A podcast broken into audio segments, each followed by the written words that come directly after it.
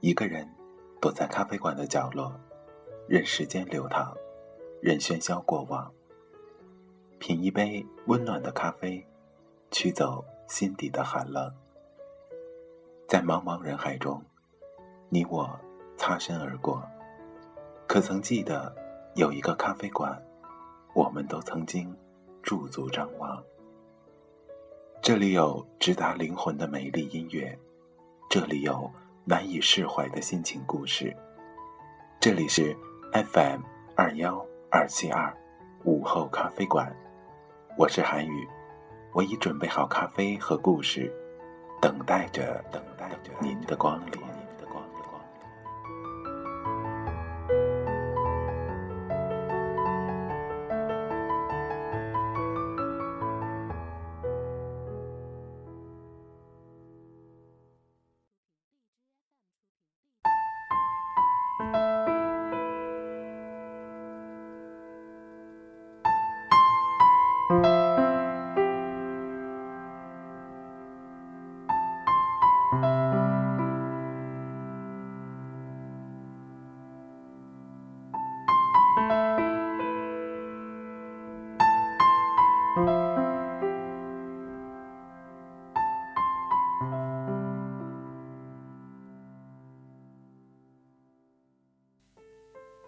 我知道，爱我不容易，所以这辈子还是想请你多多关照。我百分之百的肯定，上辈子我肯定在李先生那儿存了一笔令人发指的巨款，所以这辈子不管我对他怎么样的百般凌辱，好像都花不完他对我的爱。我是妈妈口中的野丫头。朋友眼里的女汉子，其实我这个人吧，是有情有义有情怀，唯一最大的特点，表达爱的亲密的方式，有点霸道。所以在所有人都觉得我嫁不出去的时候，我遇到了他，李先生，这个比我大了整整八岁的大叔。李先生做事性格雷厉风行，而我霸道率性。明明该是火星撞地球的节奏，不想却演出了一段俏黄蓉与靖格格的剧情。当然，这是我修饰之后的表达。用我闺蜜的话说，就是李先生这辈子或者说上辈子，大概就是一枚银河系，被我拯救了，这辈子来报恩。就连我妈都说，李先生连我这种人都能忍，这辈子肯定是个干大事的人。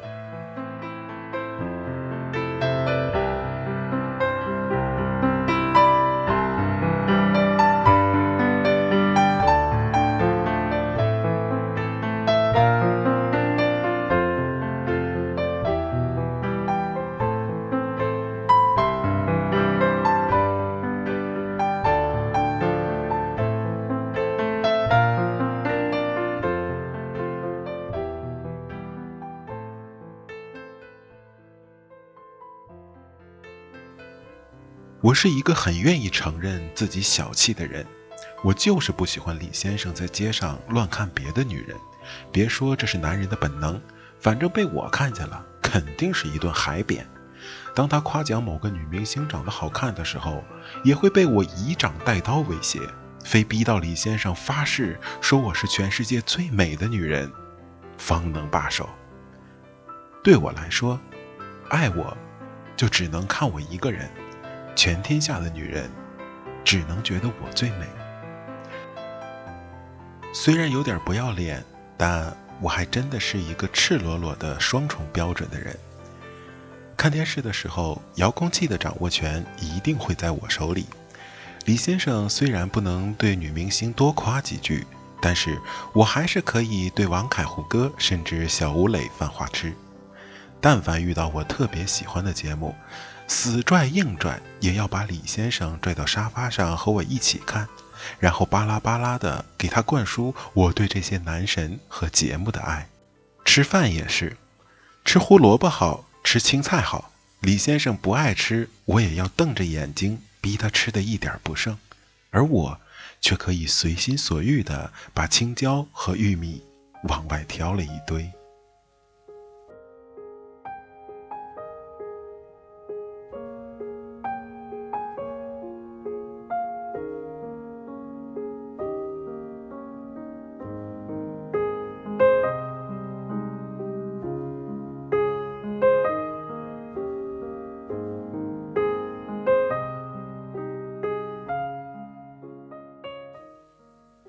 对于我来说，爱也是想把我所爱的都分享给你，更想把我所有觉得好的都给你。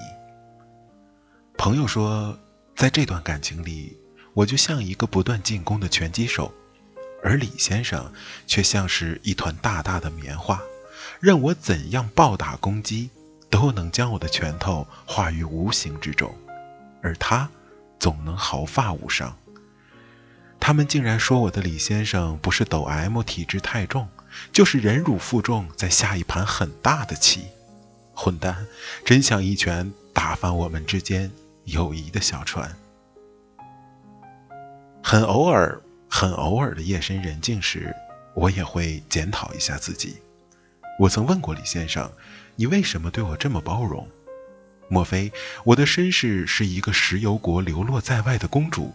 总有一天，我会在每平米两万的床上醒来，然后父皇会接我去继承王位，然后那个时候，你就可以当王的男人了。”对不对？说完这话，李先生笑得差点滚下了床。他说：“如果真的是那样，那我可以选择直接绑架你，至少挨枪子儿的感觉，比你揍我更好受一些。”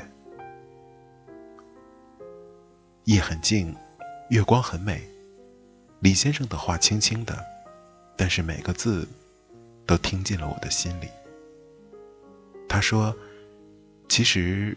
我一点都不觉得那些是霸道和任性，在我看来，那些都是你，是这所有的一切组成了你。如果少了一部分，就不再是我爱的那个你了。爱的表达方式有很多种，你是很霸道，很喜欢占有，但我喜欢啊，我喜欢这种一直被提醒自己正在被爱。和要自己去爱的感觉。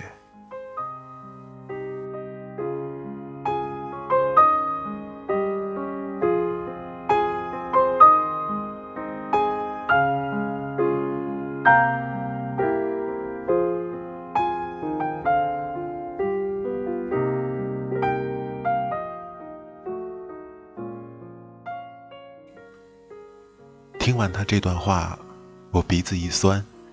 还是揍了他一拳，带着哭腔说：“我知道，爱我真的很不容易。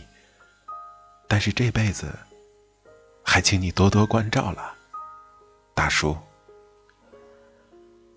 其实爱情这件事儿呢，哪有那么多原因？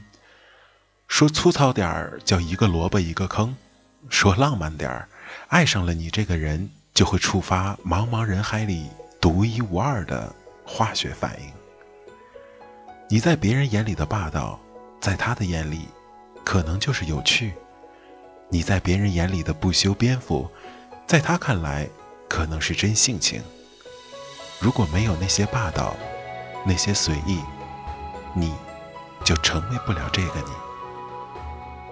在这个世界上，人有很多种，爱情的形式。也有很多种，从来没有完美的爱情，但是可以有最默契的幸福。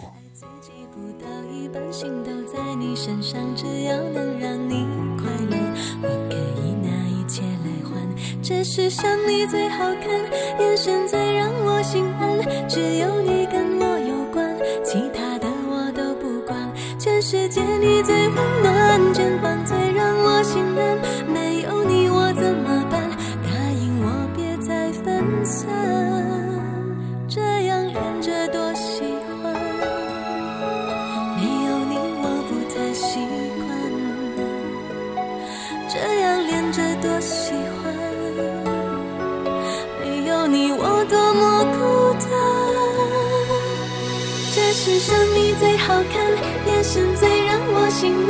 只有你跟我有关，其他的我都不管。